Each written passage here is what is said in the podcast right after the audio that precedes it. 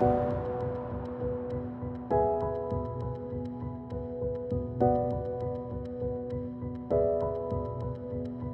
слухаєте Культ, подкаст про культуру, філософ Володимир Єрмоленко та літературознавиця Тетяна Огаркова, викладачі Києво-Могилянської академії. Ми до вас повертаємося. Чотири місяці пройшло після того, як ми так призупинили культ подкаст. Але зараз час повернутися, зараз час нам говорити про важливі речі, тому що важливі культурні речі, тому що, зрештою, зокрема, і за культуру, за нашу українську культуру, ми боремося. І це україномовний подкаст про культуру. Звичайно, ми говоримо і про ширші речі. Привіт, Таню. Привіт. Е, Отже, чому ми призупинилися на ці чотири місяці? Ми намагалися робити дуже багато на іншому фронті, на і на фронті світовому інформаційному фронті розвивати кожен із нас розвивав ті ті, е, ті проєкти, в яких ми беремо участь. Таня працює в українському кризовому медіа-центрі. Дуже багато вони роблять в комунікуванні того, що відбувається на, на весь світ.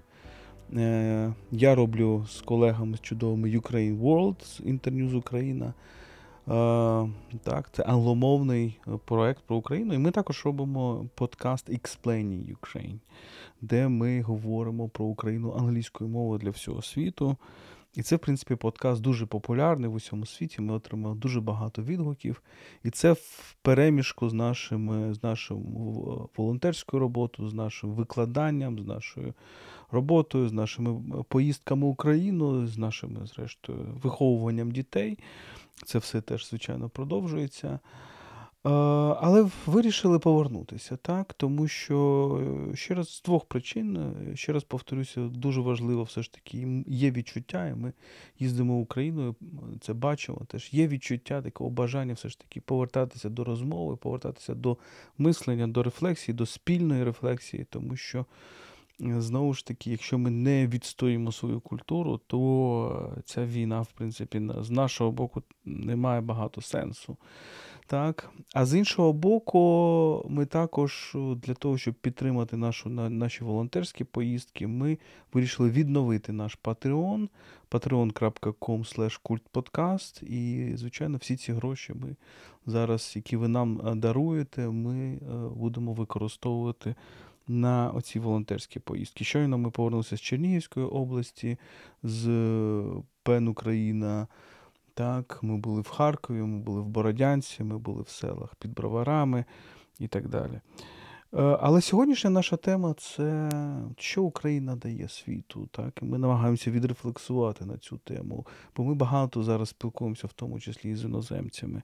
Що ти відчуваєш? Яке в тебе є? Яка в тебе є відповідь?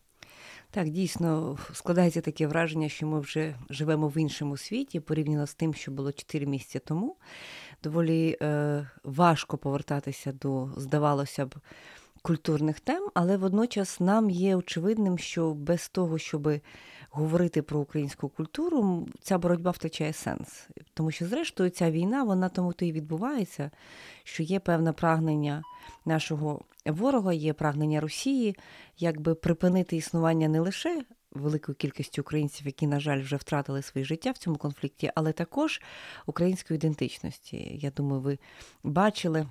Ці публікації, які ми бачили на пропагандистських ресурсах, зокрема на сайті Рія, здається, що в березні була стаття про деукраїнізацію, там де чітко взагалі було сказано про те, що метою цієї війни є знищення України як такої. Ми всі розуміємо, під якою небезпека нас очікує, яким сильним на жаль, підступним є ворог. І, власне, дуже просте питання: за що ми воюємо? Ми воюємо не за те, щоби, або принаймні не лише за те, щоб Лисичанськ, Сільський Донецьк чи Маріуполь повернулися в територіальну е, да, за наш кордон не лише за це. Ми воюємо за те, щоб українська історія, українська культура, українська ідентичність вони мали місце на оцій ментальній мапі людства. І важко навіть е, передати це, наскільки ми відчули себе суб'єктами. За ці чотири місяці. Парадоксально, але завдяки е, героїзму української армії, яка яка зламала первісний план Росії, який полягав в тому, що захопити нашу країну надзвичайно швидко. Всі пам'ятаєте, ці колони, які йшли на Київ, які обстрілювали Київ з артилерії, які дуже дуже сильно просунулися і в Чернігівській, в Житомирській, в Київській, в Сумській, в Харківській. Так? Реально ризики були, чи встоїть взагалі ця країна. І в цей момент якби розумієш, що якби дуже важливо продовжувати якби, триматися і дуже потрібно якби е, вибудовувати далі, поглиблювати наші розмови, говорити про те, чим Україна є, тому що. У міжнародному сприйнятті, от саме ця суб'єктність, яку ми отримали, тому що повернуся до цієї теми, російська армія зазнала краху в цьому первинному плані, і відразу на нас звернули увагу. Відразу до України почали дослуховуватися в Європі, в Сполучених Штатах, і стало цікаво, а завдяки чому тримається цей народ? А а якою є його культура? Я думаю, ви всі бачили вже численні перемоги і спортивні України, і навіть на Євробаченні. От в цьому році це очевидно політичний конкурс, але якби тепер Україна дуже стрімко стала цікавою. Вже не потрібно аргументувати, що е, Україна це маленька країна, десь невідомо де, в Східній Європі, в Центральній Європі, що її культура мало перекладена і мало знана за кордоном. Сьогодні цей інтерес є, і це якби дуже добре. Але водночас нам здається, от урок, який ми виносимо з наших подорожей, е, ми, ми бачилися з людьми і в містах, і в селищах, зокрема, наприклад, в Парафіївці позавчора, буквально декілька днів тому.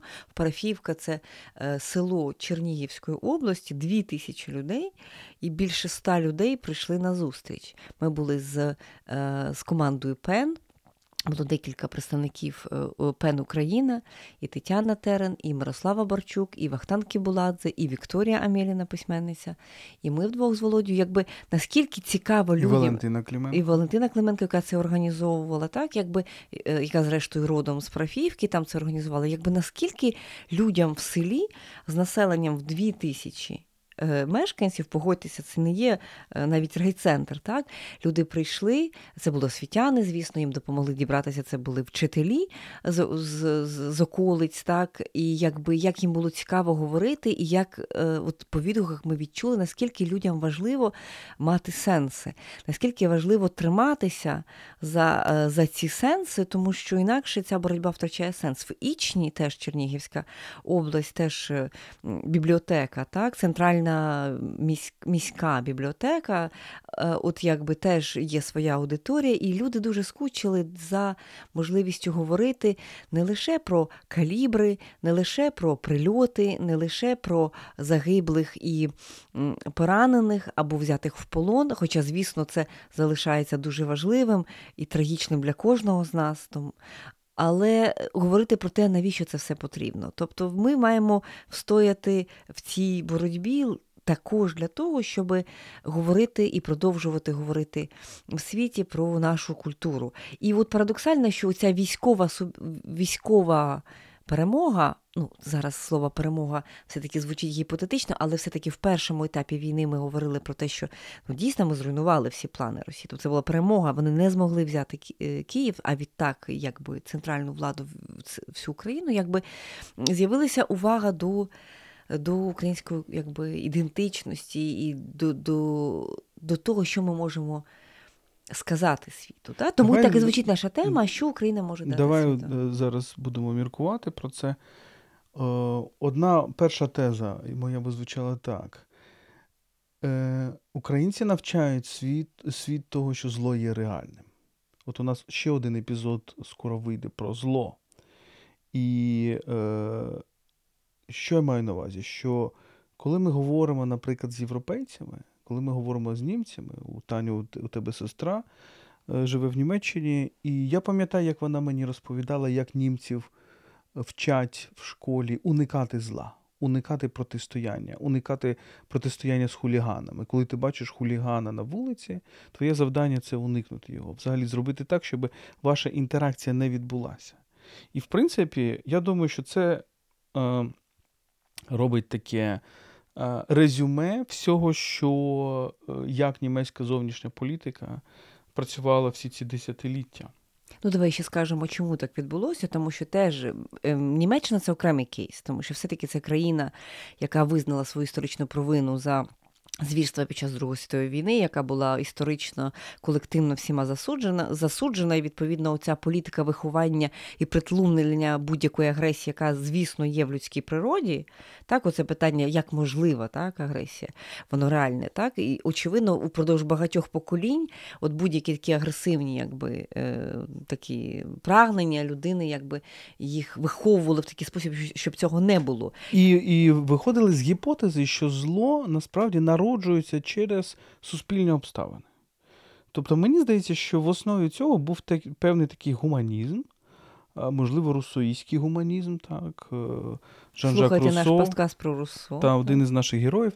Е, але от думка про те, що людська природа від початку добра, і тільки злі обставини її роблять злою.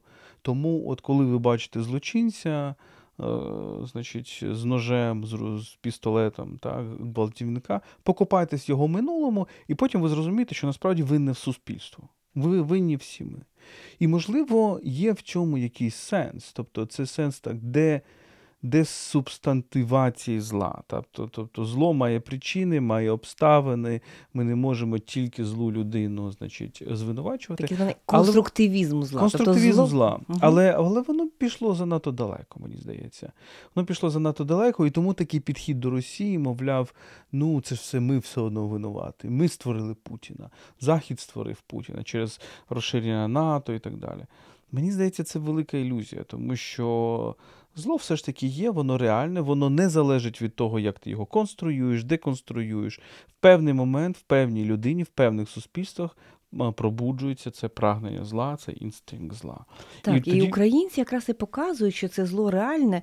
От ми з Володі дуже добре пригадуємо перші тижні війни, і навіть місяці, коли е, була величезна кількість прямих включень, так, тому що відбувалося дуже багато драматичних подій. Так, то колони танків їдуть на Київ, то масовані обстріли. І якби їм дуже було важливо почути. І вони, коли вони бачать нас, українців, так, ну, по-перше, ми дуже на них схожі навіть фізично. так, Тобто одна справа говорити з сірійцями, так, а інша справа говорити з ну, з представниками країни. Ми такі само, навіть зовнішньо, ми так само виглядаємо приблизно, як ті е, французи чи німці, особливо фіз, фізичної різниці немає. Наші міста виглядають не так сильно відмінно від європейських, хоча, очевидно, там є якісь моменти, але ми живемо в цивілізованому світі. Ми як у нас велика кількість людей, які говорять іноземними мовами, і для них оце образ людей, які абсолютно схожі на них, говорять з ними однією мовою, пояснюють про те, що зло реальне, ось воно тут, ось ми його бачимо, скільки разів під час наших подкастів англомовних. Е, без нашої волі вмикалася сирена, ми нічого не змогли робити. І це справляло такий на на, на, на слухачів власне, подкасту такий е, прорив реальності. Так, Це не просто розмова про якісь абстрактні речі. Зло тут воно існує, е, значить, сучасна зброя а інколи вже не дуже сучасна, але все-таки вона е, в величезних кількостях летить на на країну в центрі Європи, і ми це на це все дивимося. Це відбувається в реальності. Тобто, насправді ми теж до війни мало могли повірити в те, що такі речі реальні. У нас декілька поколінь, вже принаймні два покоління, виросли з тих людей, які ніколи не бачили війни. Ну такої масштабної. Очевидно, у нас е, війна на Донбасі е, триває вже вісім років, але вона все-таки не була досвідом цілої нації. От, ну, е... Я не знаю, мені здається, все ж таки була. Просто дехто хотів її не помічати. І, і звичайно, зараз назвімо це другою російсько-українською війною. Вона набагато більш помітна, тому що вона приходить е, ну, в ті міста, де де її раніше не було. Але давай повернемося до до теми зла. До теми зла. Мені здається, що зла, реальності зла. Мені здається, що от досвід, наприклад, українських дисидентів.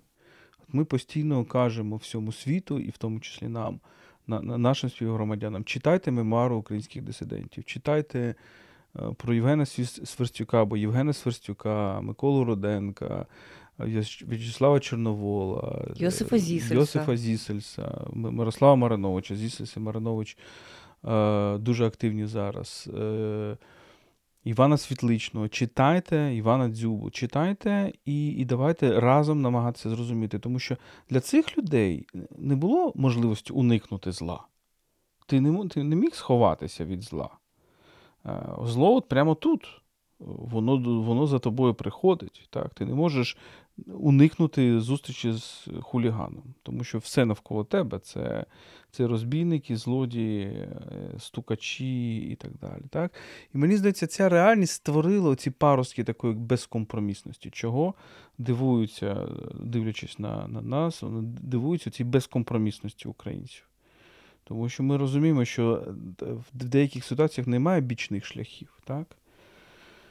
Ну і відкриття власне реального обличчя. Е, Росії, якби в цей момент, і попри всю підтримку, яку ми отримуємо, і там дипломатичну, і частково військову, і вона збільшується в часі, але все-таки жодна інша країна на даний момент не не перебуває в стані війни з Росією. Вони спостерігають, вони подають патрони, як кажуть, трохи поки да, будемо сподіватися, що того буде більше. Але Україна сам на сам поки що з цим ворогом. І очевидно, для ем, якби це місце, де все вирішується, і це місце, де здобувається якби та перемога, яка буде в інтересах всіх. В інтересах... От, тут, тут другий, е, другий, мені здається, урок наш. Це те, що раптом периферія стає центром. Тому що Україну сприймали або як периферію, або як оце дуже дуже популярна ця метафора прикордоння, пограниччя, великого пограниччя. Це одна з популярних метафор для наших у наших істориків. Так? Я пам'ятаю одну з наших розмов з Сергієм Плохієм, блискучим українським е, істориком з Гарварду. І я його постійно питав про це. І він сказав, що історія часто, наскільки я пригадую цю його фразу, часто рухається так, що пограниччя стає центром. Те, що те, що відбувається на пограниччі, воно перетворюється на центр якихось процесів. Мені здається, що от російська, російське було прагнення, російська ідеологія, потім радянська, вона намагалася довести українцям, що українці це провінція. Провінція це ще гірше, ніж ніж пограниччя. Тому що на пограниччі відбувається історія. Але е, на пограниччі відбувається та історія, яка твориться десь інде. Тобто є, наприклад, великі імперії, десь в центрах своїх вони захотіли там розширятися чи когось завойовувати. І от і от на пограниччі вони зіштовхуються. Так? Ну, Є ще одне слово, є ще слово колонія. Так, оце пограниччя, провінція, колонія, власне, в принципі, упродовж багатьох десятиліть, навіть століть, от такі були асоціації так, з Україною по відношенню до центру в Москві. Але ми бачимо, що насправді те, що відбувається зараз, воно парадоксальним чином нас повертає до до історії, так, до того, що насправді ця історія цієї цивілізації вона починається в Києві. Так? І якби тут початок власне цієї історії. Ми є центром. Саме тому, до речі, е, Путіну так і потрібно зруйнувати Україну або захопити, захопити поки що не вдається, значить, значить, максимально завдати шкоди, зруйнувати, перетворити на цю випалену землю те, куди дістануть руки, куди дістане зброя, скільки буде тієї зброї, і якби максимально послабити і стерти от можливість суб'єктності. От що насправді так показує Україна, мені дуже подобається те, що ти говориш про центр.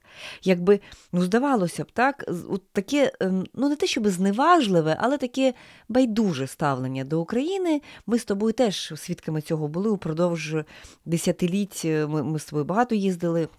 І і жили, і вчилися за кордоном, і якби теж відчуття, а Україна, ну де це? якби? Тобто, це якби була така, ну не те, щоб сіра пляма, але не дуже цікава територія. Тобто, про про наш потенціал, і про те, що щось ем, історичне може вирішуватися саме тут, мови не було. Але зараз, от подивімося, дійсно, і величезна коаліція країн, так, які, скажімо, там в Рамштайні було вже до 50 під час цієї третьої останньої зустрічі. Величезна кількість країн, які розуміють, що від того, що буде тут. Упродовж наступних місяців буде залежати в принципі е, архітектура безпеки, економіка, якби купа інших речей буде залежати для Європи і для Америки також. Тому якби нам здається, що є якісь десь великі, ну інколи українцям здається, що десь є якісь великі дядьки, які все вирішують, а ми тут маленькі, і від нас нічого не залежить. Так от зараз якраз дуже сильно очевидно, що все вирішують, дуже багато вирішують українці, ті, які на лінії фронту, ті, які допомагають фронту, ті, які продовжують жити, ті, які продовжують виховувати дітей, ті, які продовжують займатися освітою, культурою, так, ті, які думають про те, що треба збільшувати кількість бібліотек і вивчати українську мову, вивчати іноземні мови. Так? Тобто від, від згуртованості і здатності е, суспільства показати, що воно може функціонувати, що його неможливо зруйнувати, якби залежить насправді доля Європи. Теж. Це це наступний пункт. От, от, Ми трошки все ж таки для наших слухачів скажемо, що ми трошки імпровізуємо, тому воно так іде хвилями один за одним. Е, Я от завершу цей другий пункт і перейду одразу до третього, бо ти мене Це наштовхнула на це. класифікації по пунктам. Ну, треба. Я хотів би, щоб все ж таки в кінці ми підсумували, тому Добре. треба, треба ці пункти записати. Бо е, далі ми будемо розуміти, а що ж ми випустили, про що ще треба поговорити. Отже, коли росіяни казали нам, ви провінція, ми казали, ні, ніфіга, ми не провінція, ми пограниччя, ми велике пограниччя. Відмінність в чому полягала? В провінції нічого не відбувається. В провінції немає історії. Провінція це велике болото, де немає часу. І ти провалюєшся в це болото. І, в принципі, те, як е, навчали українську культуру, літературу у школах, це імперський погляд, це максимально провінціалізувати українську культуру. Навіть зараз у деяких е, діячів нашого інформаційного простору звучить оцей мем про маленьку українську культуру. Це наслідок, без сумніву, цієї імперської, імперської російської, значить. Е, е, ну, брехні, маніпуляції, конструювання нашої провінційності. Ми на це тоді, пару років тому, відповідали багато українських інтелектуалів, що е, очевидно, що ми перебуваємо на якійсь межі між чимось, між культурами, цивілізаціями і так далі. Тому ми великі пограниччя. На пограниччі, як каже Грицак, температура кипіння висока, тому тут щось постійно відбувається, тут відбувається історія. Але мені здається, зараз, коли вже весь світ сказав, так, ви пограниччя, і навіть почалися публікуватися книжки не дуже прихильними до України авторами, на, на кшталт, ну, Україна це фронтлайн, зіткнення між Америкою і Росією і так далі. А, Ми сказали, ні, ми центр. Центр якихось процесів. Не центр Всесвіту, це не означає, що ми там пуп землі і так далі, але центр якихось процесів. Наприклад, процесу е, в, в, ем, ін'єкції нової енергії в Європу. Так? Європа раптом починає сама себе переосмислювати через нас. Е, без сумніву, Центрально-Східна Європа, але також частково і Західна. Так? Так, ін'єкції е, енергії, і я би сказала, і і тут парадоксально повертаємося до того, що з чого починали. І Ін'єкції реальності да, якоїсь. І от той е, героїчний етос, який зараз якби вже чітко входить в нашу реальність, так, тому що українці абсолютно заслужено зараз користуються таким. Е, статусом героїв, та, тому що вони протистоять країні, яка втричі більша, армії, яка щонайменше теж в декілька разів більша. Вони якби це це, це, це боротьба слабкішого проти сильнішого, в якій поки що ми перемагаємо, очевидно, завдяки підтримці. Тобто цей герой і здатність протистояти злу. Тобто, здатність, по-перше, назвати його злом, по-друге, йому протистояти реально, не уникати. Е- насильства, якби бійки, так, як от ці німецькі діти, да, які уходять. Тобто не security first, security – безпека для всіх важлива. Вона не меншою мірою важлива для українців, для українських дітей, матерів е, і там вихователів в дитячому садочку, аніж для. Подібних людей в будь-якій іншій країні. Але е, Україна зараз показує, що не може бути безпека, не може бути. Е, якби е, самоціллю, так, аби була безпека, да, тоді якби ми готові пожертвувати всім, аби ви, так би мовити, не не билися зараз між собою. Тобто, оця здатність, е, попри те, що українці в принципі не є агресивним якби, народом, і остання історія, принаймні, дуже добре показує, що ну, ми ні на кого не нападали. Ні в 2014 році, ні раніше, ні в 22-му. Якби, але здатність захищатися і здатність якби, до, до цього виходу на ну, визнання існування зла і протистояння йому, це трохи пробуджує якби ну, такий дискурс, да, таке світовідчуття, трохи заколисане десятиліттями спокою в Європі. Так? Е, відчуття людей втрати реальності, так? втрати розуміння, в тому числі людської природи. Ми теж його втратили. Так? Нам теж здавалося, що ну, такого не може бути. Навіщо в сучасному світі не потрібні війні? Принаймні в Європі ну, ніхто не уявляв собі, що поїдуть танки. Ніхто собі не уявляв, реально поїдуть реальні танки в великій кількості, і що будуть стріляти да, всі ці системи, що воно це не просто якісь протистояння е, якби сил, так, демонстрація сили, яка якраз убезпечує від нападу, а що це буде в реальності відбуватися. Нам здається, це анахронізм. Можливо, воно їм і є. Тобто, ну, в цій війні дуже багато варварського, дуже багато повернення до минулого, дуже багато цього ем, ну, якби архаїзму. Так? Ну, Які нормальні люди в сучасному світі вирішують питання за допомогою танків, гаубиць і ракетних систем залпового вогню. Ну, здавалося б. Тобто, в світі, де ми можемо вирішити все мирно. Але е, якби розуміння людської природи зло існує. Так, воно якби реальне і здатність йому протистояти перетворює нас на на центр. Давай е, підемо вже до третього пункту, і ти мене наштовхнула на нього. Це тема безпеки. І Мені здається, що я пам'ятаю всі ці дискусії щодо цінностей в Україні. Мені здається, ми трішечки не туди дивилися. Тому що один із діагнозів в українському суспільстві, якому багато хто з українських е, соціологів, філософів давав, інтелектуалів, що воно занадто сконцентроване на безпеці. Цей брак безпеки змушує нас концентруватися на цінностях виживання.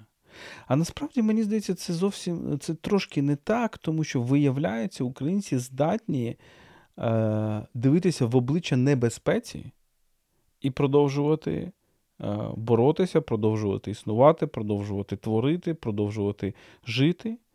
Тобто, знову ж таки, от е, дуже неправильно, мені здається, зрозуміло, у нас піраміда Маслоу знаменита. Е, вона і Абрагам Масло сам по собі так і не розумів, тому що е, у нас її прочитували як піраміду послідовностей, певно, що спочатку ти даєш собі безпеку, потім ти даєш тобі там ще щось і так далі. Послідовно ти рухаєшся вперед, і десь там ти отримуєш е, цінність самореалізації, self, self... Ні-ні, ні там у масло було self-realization, здається. А масло мислим не так. Масло це, це піраміда повноти повноти індивіда, повноти персональності. Тобто е, без оцієї вершини ти насправді не будеш цілісним. Ось про що ця піраміда. Вона не, не йдеться про те, що для того, щоб бути цілісним, ти спочатку маєш думати про, про свою е, безпеку і тільки про безпеку. Ти можеш опинитися на вершині. Е, навіть в ситуації, коли оці первинні твої потреби не задоволені, це можливо вважає вважає масло. І мені здається, українці теж це це демонструють, е, на відміну від багатьох інших суспільств, які настільки навпаки, ви зараз виявляєте, що європейські суспільства, американські, якісь інші, набагато більше схиблені на безпеці, ніж ми. Е, і тому вони дивляться на нас, як а що ви під час війни концерти в метро влаштовуєте. Або як нас, наші колеги за кордону, а як ви можете писати подкасти в ситуації, коли у вас тут ракети літають? Ну... І дуже цікаво, у ці політичні вибори. Так, ми пам'ятаємо навіть ще в березні, так, заяви Столтенберга, так, е, генсека НАТО, який казав прямим текстом про те, що мета, наша мета в цій війні це не допустити поширення військових дій на території е, країн-членів, тобто е, НАТО. Да? Якби якби уникнути ця безпекова, якби що спочатку, давайте ми тут відсидимо, пересидимо спокійно. Знову ж таки, уникнути ворога. Уникнути так? ворога. Тобто ми пересидимо, уникнути ми зробимо зла. так, ми так будемо допомагати, ми будемо допомагати, але так це будемо робити, щоб щоб нас це не втягнути. Тому Щоб що хуліган і... пішов іншим да. районом. Я думаю, що мені здається, що і досі ця логіка, на жаль, є. Так, тобто... Ні, вона є, але так. Але отут виявляється, що українці, які ну дійсно у цих дослідженнях про цінності, їх було багато за останні роки, і дійсно там показувалося, що оскільки Україна, начебто, це є суспільство економічне е, бідніше якби і е, соціально вразливіше за, скажімо, західні суспільства, так то якби українці більшою мірою націлені на на, на цінності безпеки і виживання, так? А вони меншою мірою, начебто, думають про самореалізацію, про такі речі. Але це виявилося неправдою, тому що українці зараз, ну очевидно, ми змушені думати всі про виживання, тому що це втрачає будь-яку метафорику сьогодні, так? Тому що питання безпеки і виживання це реальні проблеми, які стоять. Але сказати, що українці впадають в паніку, ну якщо ми, ми беремо основну масу суспільства, або вони втрачають надію, або вони починають е, е, якось нелогічно, нераціонально діяти. Ні, навпаки, у мене складається враження, я можу помилятися. очевидно, очевидно, але у мене стає є таке враження чітке, що за 4 місяці війни велика кількість людей звикли жити в цій ситуації і е, справедливо і адекватно зважувати ризики, так? І не впадати в паніку, навіть якщо е, дійсно летять ракети, так, але вони якби ну не обов'язково відразу на тебе летять, так? І якби розуміти, що попри ці небезпеки реальні, ми все одно мусимо рухатися далі. Ось те, що відбулося, скажімо, останнє скажу е, минулого тижня. Коли е, Україна нарешті офіційно отримала статус країни-кандидата в Європейський Союз, і рішення абсолютно історичне, погодьмося, і відразу почався рух, скажімо, е, нарешті була ратифікована Стамбульська конвенція. Так, Це це документ, який лежав 10 років в Україні, які не ратифікували через якісь вигадані, якби якби проблеми, як мені видається, через питання гендеру, або там ще щось, е, якби те, що заважало законодавцю, якби все-таки це розглянути. І тут, якби під час війни, цей крок вперед, очевидно, це політична доцільність зараз, щоб виконати якісь очікування ЄС від нас, але це здатність рухатися вперед це один з прикладів. Але концерти в метро нас, е, коли ми були в Харкові, нас вразило те, що одним одним з осердь опору є не не, не люди з автоматами, а не лише люди з автоматами, а є люди культури. Якби Це і Сергій Жадан, це і Харківський літературний музей, і церква є також осердям опору. Святодмитрівська. Так, якби люди, і коли це пояснюєш назовні іноземцям, їм важко зрозуміти, як люди, які є, скажімо, там театральні режисери, да, або поети, або музиканти. Так, е, Це люди, які е, стоять і не відступають. Вони вони, очевидно, не завжди з автоматами, вони стоять і допомагають армії, вони е, там волонтерять, вони збирають бюджети. Так? Грошей в країні не так багато. Так? Але, І вони стоять на своєму. І це ну, дуже дивно, тому що звикли говорити про те, що культура вона поза політикою, або має бути, або може бути поза політикою. Що якби культура це про якісь вічні речі. А ми бачимо в Україні, що ну, люди культури теж перетворюються на солдатів. так? Ну і виявляється, що не ну, оця думка, що спочатку ти маєш забезпечувати безпеку собі, а потім ти маєш творити, вона хибна. Тому що дуже часто від е, від ситуації, граничної ситуації, коли тобі, твоїй країні, твоїй родині щось дуже серйозне загрожує. Це це є стимул для творчості, це є стимул для культури. І тут великий, мені здається, парадокс. Це те, що ми не знаємо насправді, де тут відповідь. Тому що з одного боку війна це повне заперечення культури, це це жах, це це, це абсолютно безсенсовність, коли влітає ракета в багатоквартирний будинок і, і знищує людей, і там їх потім ще тижнями з-під завалів забирають і так далі. Ну, в який в цьому сенс? Як це, з іншого боку, як це описати в культурі? Як культура може на це зреагувати, якщо це настільки жах, що ти не можеш його висловити ніяк, ніякими словами, ніяким літературним твором чи мистецьким? Бо будь-який мистецький твір буде нижче, ніж ця жахлива реальність. А з іншого боку, людська культура і дуже часто будується історично на відповіді на цей виклик смерті. Європейська культура починається з великого воєнного епосу. Так, е, Дуже багато цих воєнних тем в Біблійні, в Старому Завіті, наприклад. Так?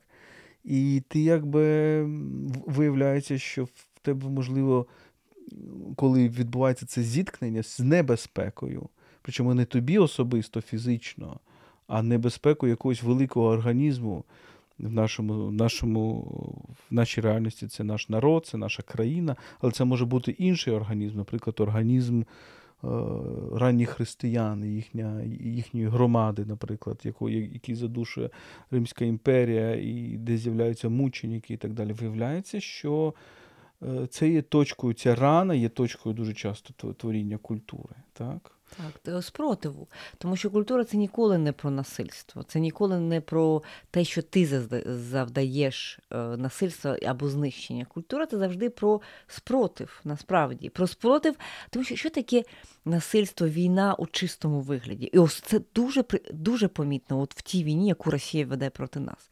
Якщо раніше ми могли говорити про те, що це там загарбницькі війни, це для того, це війни за ресурси. так?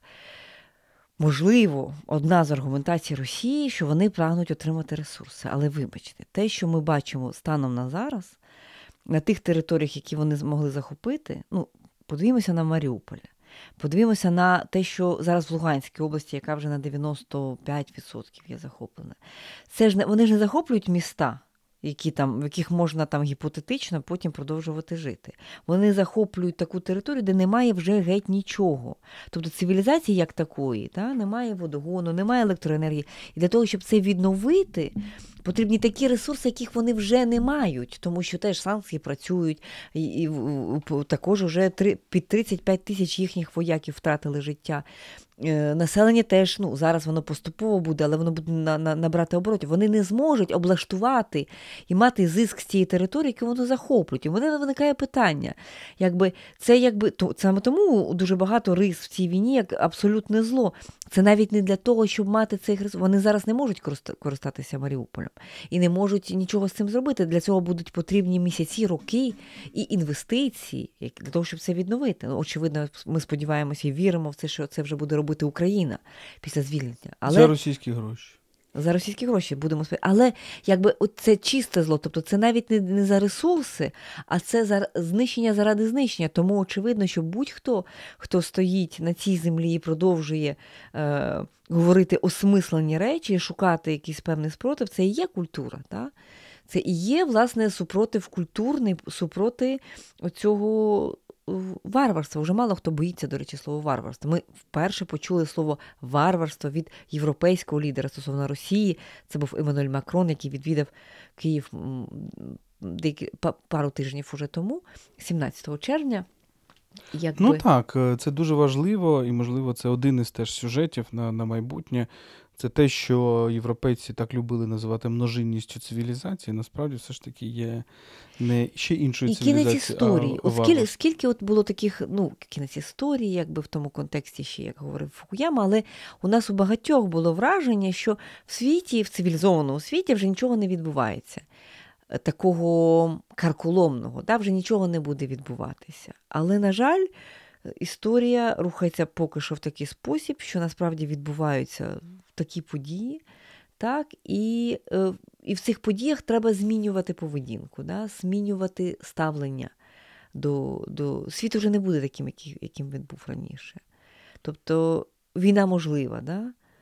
І ну, згадайте, зараз трохи менше згадують, але згадайте березень-квітень і і навіть травень, оці численні згадки про можливості ядерної війни, да? Оці, ці речі, які упродовж десятиліть були якимось табу насправді.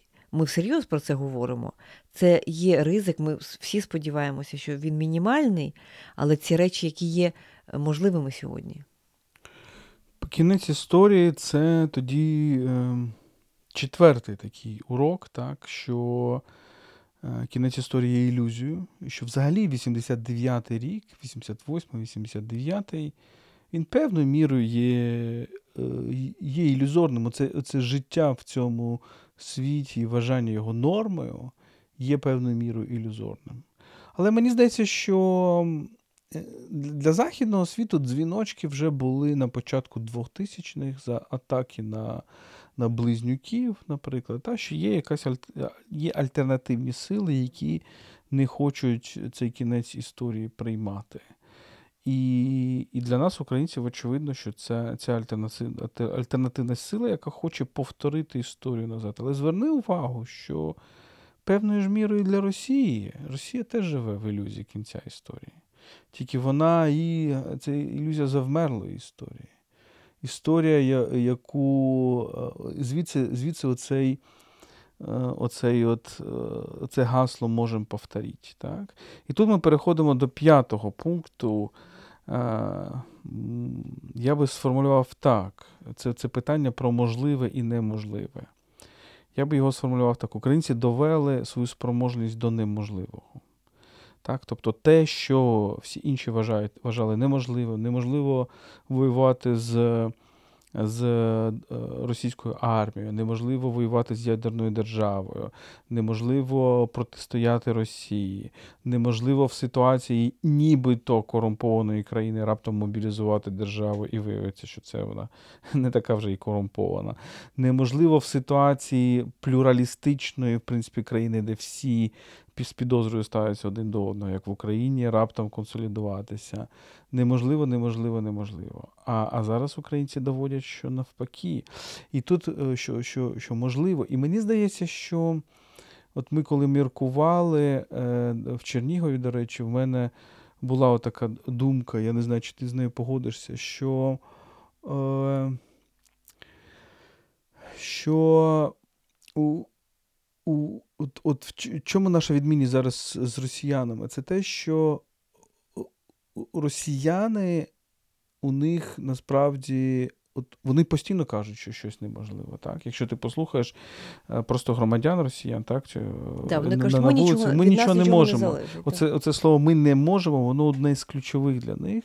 І мені здається, що м, вони так чи інакше повертаються до того, що є якась така от гранітна реальність, ця гранітна плита, тоталітарна історія, яка їх, їх придушила, і вони через це нічого не можуть. І тому єдине, що вони насправді можуть, це вони можуть повторити. Тобто вони можуть стрибнути назад до якогось міфічного року в їхній історії. Їхнім міфічним роком є 1945, або, можливо, для когось там 1812 і так далі. І і насправді це, ця фраза можемо повторити. Це ж насправді е, фраза, яка демонструє, що не можете.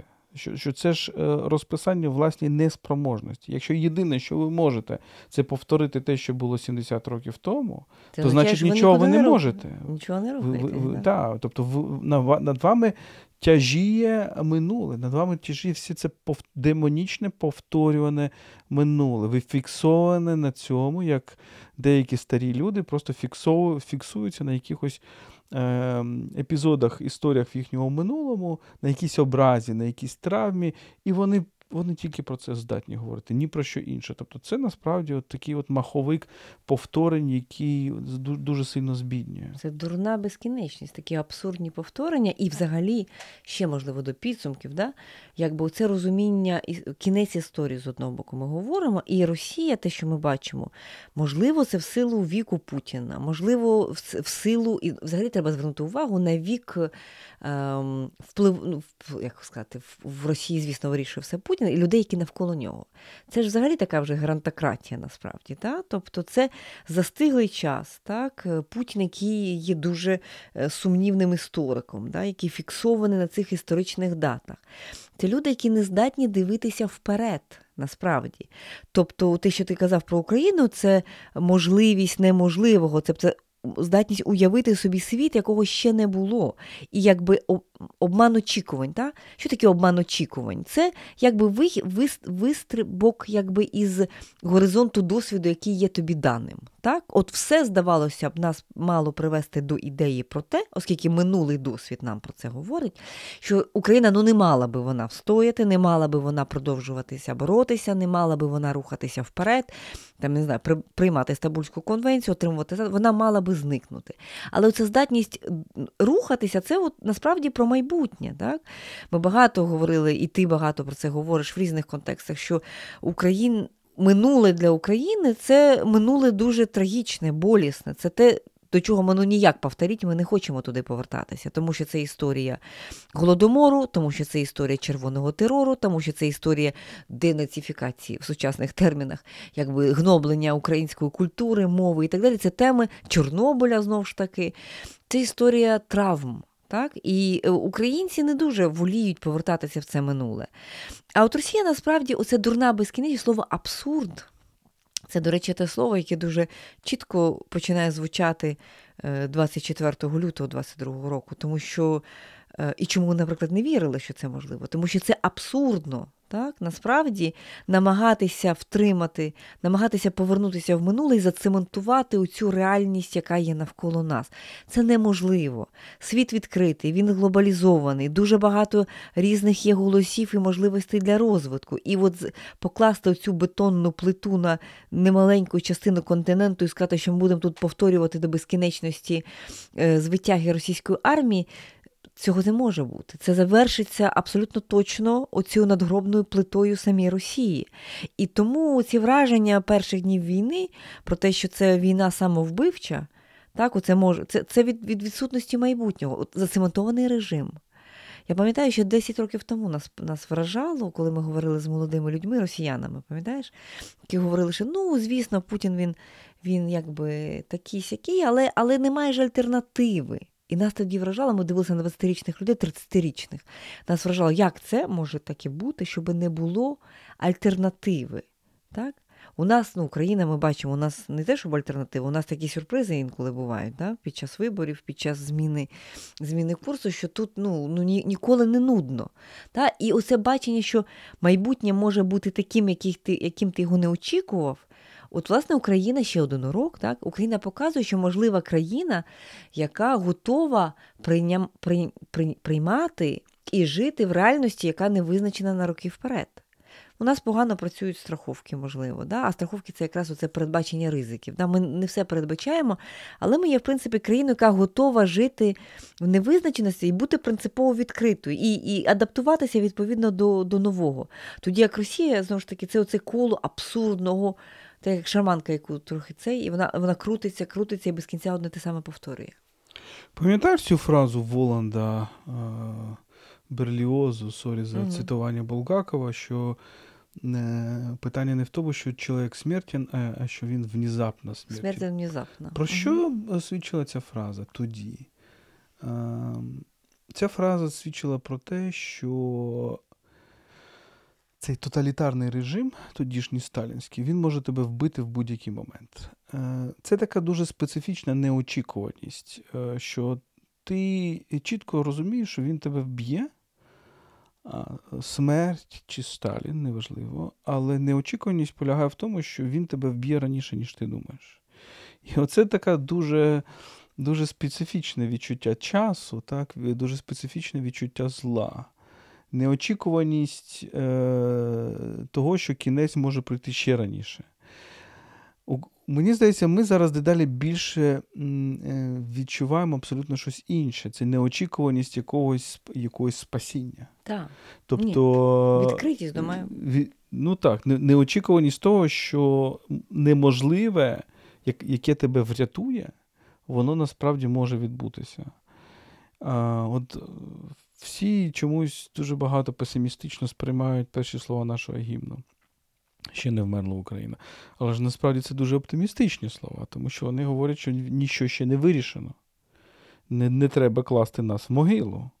А більше того, у Миколи Костомарова, Костомарова у нього ж фраза в е, книзі буття українського народу, що, е, здається, там, якщо не не, не, не плутаю, Україна в могилі, але ще не вмерла. Тут навіть якщо нас закопають, нічого ще не вирішено. так? І пам'ятаєш фразу покійної нашої чудової Ірини Бекешкіної, яку, здається, фонд Демініціативи зараз зробив своїм гаслом. А, Поки, поки ми живі, живі нічого, нічого не вирішено остаточно. Поки да. ми живі, нічого ще не вирішено остаточно. так? І мені здається, це це дуже важливо, ця риса. така. Всі вважали, що українці фаталісти, що українці сидять на своєму хуторі значить, і історія пропливе повз них. А насправді зараз все і от Бікешкіна, давай такий маленький відступ. Так е, ми дуже любили Ірину Бікешкіну, не лише як науковця, вона була дуже відкрита. Вона була неординарною людиною, і вона мене завжди вражала. Вона була вже доволі поважного віку. Так? І вражав її, ну так, по-перше, любов до життя і такий от оптимізм. І я пам'ятаю, як вона постійно говорила, що всі спостереження науковців за українським суспільством влітку 13-го року, навіть восени ранньої осені, вересень, жовтень 13-го року, не показували взагалі нічого того, щоб предвіщало, скажімо, цю революцію, да? Євромайдан і, власне, величезний сплеск суспільства. Каже, не було ані протестних настроїв, ані не було. Це таке була апатія. Це була така сіра апатія, байдужість якась, так? І е, от оця раптовість, та, от, е, це не в тому сенсі, що чек смерті внезапна, а от раптовість порятунку.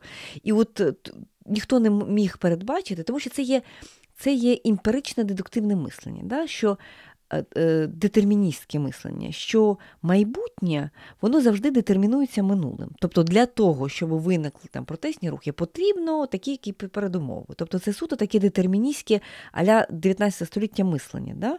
Для того, щоб виникли якісь зміни, потрібні для цього передумови. Але дуже часто, принаймні, от цій останній історії України, ми бачимо, що. Інколи, начебто, нічого, ніяких достатніх аргументів і передумов для виникнення певних історичних подій немає, але вони виникають. Тобто да? не Такий тільки Бергсон проти, проти е, я не знаю, проти, проти Булгакова. Да, Бергсон, ні. Бергсон проти Булгакова. Якось так, да. Але все-таки це виникає. Тобто, начебто, не стільки минуле визначає теперішнє майбутнє, а якесь, можливо, майбутнє визначає теперішнє. Майбутнє визначає теперішнє. Це дуже цікаво. До, до речі, Бергсон, про Бергсона у нас один із о, був крайніх передвоєнних. От не хочеться вживати це слово передвоєнних, тому що та війна з 14 року, але назвімо це передлютневих е, епізодів. Ми вам радимо послухати, але от щоб це е, резюмувати, не тільки смерть є несподіваною, а й народження теж. Так? Народження чогось нового. Не тільки смерть є внезапна, а внезапним є народження чогось нового. Я думаю, що це найбільше лякає Путіна. Він не розуміє, як. Вони ж залили цю країну бетоном, Україну, кілька разів. Як все одно це проростає? Те саме можна сказати з Лукашенком. Як все одно це проростає? Внезапно щось народжується. Так? І от до цієї смерті внезапно, от насправді, якщо подивитися на те, що робить Росія зараз з ракетними обстрілами, абсолютно непередбачуваними, так? І от цими всіми дійсно внезапно, да? ну, ракета ніхто її не очікує, насправді, вона може впасти будь-де. Я вже багато років, ще в 2014 році, говорила про те, що Росія використовує сюрреальність, да? і оцей такий е, уявний тероризм як основну свою стратегію насправді. Тому що тероризм, е, навіть за визначеннями, та, це, це, це не війна. Тероризм це коли треба вбити декількох, але просто внезапно. І е, для так, щоб всі, кожна людина з великого масиву людей могла подумати, а я могла бути на її місці. Насправді, так? Вбити не багатьох для того, щоб боялися більшість. Насправді, терористичні атаки вони завжди будувалися саме на от, ідеї випадковості жертв. Ну, всі ці, ми бачимо, це воно і зараз відбувається. Е, е, Випадковості, необ- не, не, не, нелогічності, необґрунтованості. Немає лінії фронту з тероризмом, да? тому що воно може бути будь-де, в будь-який момент. Там може бути твоя дитина, там може бути ти. І, і власне, ця деморалізація е, супротивника вона йде через жах, через те, що людина здатна уявляти. Насправді, що експлуатує тероризм? І що експлуатує насправді зараз Путін і Росія? Вони е, прагнуть експлуатувати здатність людей уявляти. Уявляти небезпеку, коли летять ракети, і ми розуміємо, що там чотири ракети на Київ, да, то це завжди буде чиясь смерть, і хтось втратить житло, на жаль, хтось буде поранений, для когось буде зруйноване життя, тому що там в це житло, скажімо, людина вклала всі, все своє життя, ну, наприклад, так. Але е, вірогідність цього насправді, якщо брати суто математично, вона невелика, тому що навіть у Росії немає стільки ракет, щоб ними закидати всю територію України, і просто фізично немає. Але при цьому який ефект, зверніть увагу, такі обстріли вони справляють на людей. Неважливо, це Київ, Харків, Миколаїв, куди теж летять ракети, чи Одеса. Воно справляє враження дуже потужне. Тому що, попри невелику кількість жертв, все-таки, як правило, це до десятка, так? воно справляє оцей жах терору. Да? Чоловік смертен внезапно. І тоді, от, власне, це залякування воно використовується як абсолютно свідомий, якби. Е, Ну і мені, та, і мені здається, це меседж, великий меседж світу, що, який Росія несе, що ви внезапно смертні. На вас зараз прилетить атомна бомба. А українці все ж таки показують, що ти можеш внезапно бути І внезапно залишитися живим, і продовжувати жити, і народжувати ідеї, народжувати дітей. І вн- внезапно ти можеш народитися. Тобто щось нове, не, неочікуване може, може прийти в цей світ. Ну і будемо завершувати, мабуть, останній ще такий урок, крайній. Так? Це зараз я люблю цю тему, я не знаю, чи ти з нею погодишся. Е, Що Україна дає світу, вона дає е, відчуття, що здорове суспільство може е, виникнути тільки як баланс двох етичних систем: етики воїна і етики буржуа. Що я маю на увазі? Що етика буржуа е, це агора, це думка про те, що весь світ це, це такий простір для нескінченного обміну, де кожен новий е, суб'єкт може війти, і ти з ним можеш вести перемовини, торгувати і так далі. Так, це те, що називається гра з позитивною сумою. Е, Етика воїна це все ж таки думка про те, що життя це поле битви, і коли ти виходиш на це поле, ти або маєш перемогти, або, ти, або- або тебе переможуть. Так? Це етика або-або. Якщо етика буржуа це етика і-і, то етика воїна це етика або-або. І як на мене, е, здорове суспільство не може бути побудоване, е, якщо домінує якась одна.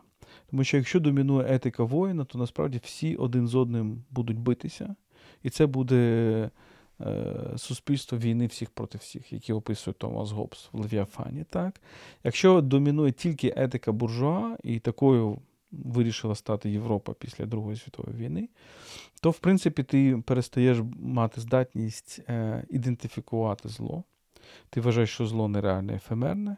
І що, в принципі, якщо ти затягнеш зло в, в цю агару, якщо ти будеш вести з ним переговори, то ти перетвориш це зло на добро. І, в принципі, мені здається, це в основі лежить е, дуже багатьох сучасних доктрин етичних, наприклад, того самого Юргіна Хабермаса, цієї комунікативної, нескінченної е, етики, нескінченного діалогу. Мені здається, що вони хороші тим, що вони справді будують матрицю цього суспільства, де е, яке вчить людей не нападати один одного з ножами, а говорити. Але з іншого боку, має бути оця лінія, червона лінія, ця сакральна лінія, так, яка буде казати: отут етика буржуа, отут агора закінчується. Тому що з цими ми не можемо говорити, тому що вони хочуть Можливо, нас не етика, етика воїна, а етика лицаря. Да? Тут, якби в тому сенсі, що мова не йде про воїна, про цю етику воїна, як про етику, яка підтримує е, силові розв'язання конфліктів. Е, Якби ну, не про це, а мова про те, щоби про захист цього місця, де буде діяти знову ж таки слово буржуа, можливо, воно в українському контексті меншою мірою відгукується, якби логіка взаємовигоди. Український селянин насправді так він же теж керується логікою взаємовигоди. Да? Він створює продукт, добро, да, отримує за нього гроші, далі інвестує, розвивається. Тобто буржуа, якби, ну, якби логіка обміну, так, логіка зростання взаємовигідного і логіка лицарська, тобто, а можливо, козацька, да, якби захисту рубежів. Тому що мова йде не про війну всіх проти всіх, а війну е, оборонну проти, я не знаю, як темної сили, орди, які ще слова підібрати, яка прагне знищити взагалі е, будь-який простір для. Ця війна, до речі, зверни увагу, Росії вона геть не вигідна. Якщо от чому, наприклад, ніхто не міг довго повірити, тому що немає ніяких раціональних аргументів, що вони від цього виграють. Да? Це вони дуже багато втрачають і в термінах людських життів, в терміни економіки, санкції. Е, дипломатично це тут вже ізоляція доволі су- суттєва, вона буде поглиблюватися. Тобто, це є вихід за межі, тобто це не вихід, це, це не win-win game, це, це, це lose game насправді. Це lose- так, lose це якщо етика воїна це гра з нульовою сумою, ти виграв або програв.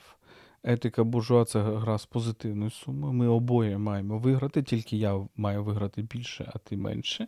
І Ну, ти- всі так, коли всі так Так. тоді в сукупної виграш Так, а е, у ну, російську етику Це я мають називаю, всі, і ми я, теж. я називаю етикою звіра. Можливо, звір не в тваринному сенсі слова, а в цим більше біблійному сенсі слова. Це етика е, луз-луз, тобто етика з негативною сумою, де всі мають програти, тільки я, тобто Росія, програє Оце- менше, ніж, ніж хтось інший. Так? Тобто я програю менше, ніж ти. Тоді я вважаю, що я виграв. Тобто така садомазохістська насправді. так. Ідея про деструкцію, те, що ми говорили про те, як зараз ведеться війна. Да? Це війна на знищення територій, поки що територій містечок, там, де вони можуть, але цих територій, в яких тебе немає ресурсу відновити.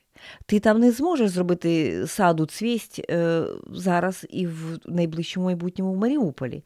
Тому що ну, у тебе це завжди. А, а що з так званими Курілами і з так званим Сахаліном не так? Тобто квітучі колись японські території, що вони зараз перетворені. Це так само. І тому е, ми дивуємося, і тому нам так, нам, навіть нам так складно зрозуміти росіян. Але ми маємо це розуміти не тому, щоб поняття простіть, а тому, що навпаки поняття не простіть. Е, Тому що це треба Зрозуміти і пояснювати, та, пояснювати світу, тому що е, саме тому е, це ця гра з негативною сумою, коли вони готові програти, готові втратити свої життя, тисячі і тисячі життів. Але вони хочуть, щоб ми програли більше. Ну, але ми будемо з цим всі боротися, звісно, і, і Україна буде з цим боротися. На це, е, на це, в принципі, і ми маємо бути заточені. Ну, заточені це погане, мабуть, слово. До всього цього ми маємо бути готові і просто осмислювати і розуміти, е, що відбувається. Е, Це був подкаст Культ, подкаст про культуру. Тетяна Огаркова, Володимир Єрмоленко. Ми відновлюємо свої випуски, будемо говорити між собою, але також з іншими прекрасними людьми е, цієї країни. Ви можете нас підтримати на patreon.com kultpodcast. Ще раз повторюся, ми е, всю вашу допомогу будемо спрямовувати на наші волонтерські поїздки, на допомогу військовим, на допомогу тим людям, хто постраждав від цієї війни. Ми не, не забираємо ані гривні зараз з вашої е, патронської підтримки. patreon.com. Е, Ну і давайте е, думати, так, не тільки боротися, треба також думати, спілкуватися, говорити і захищати нашу українську культуру. Культуру, яка завжди вплетена в світову. Я думаю, що це буде теж одна з наступних, одна з наступних тем наших розмов. Отже, культ подкаст, patreon.com культ подкаст. Тетяна Огаркова і Володимир Єрмоленко з вами. Слава Україні!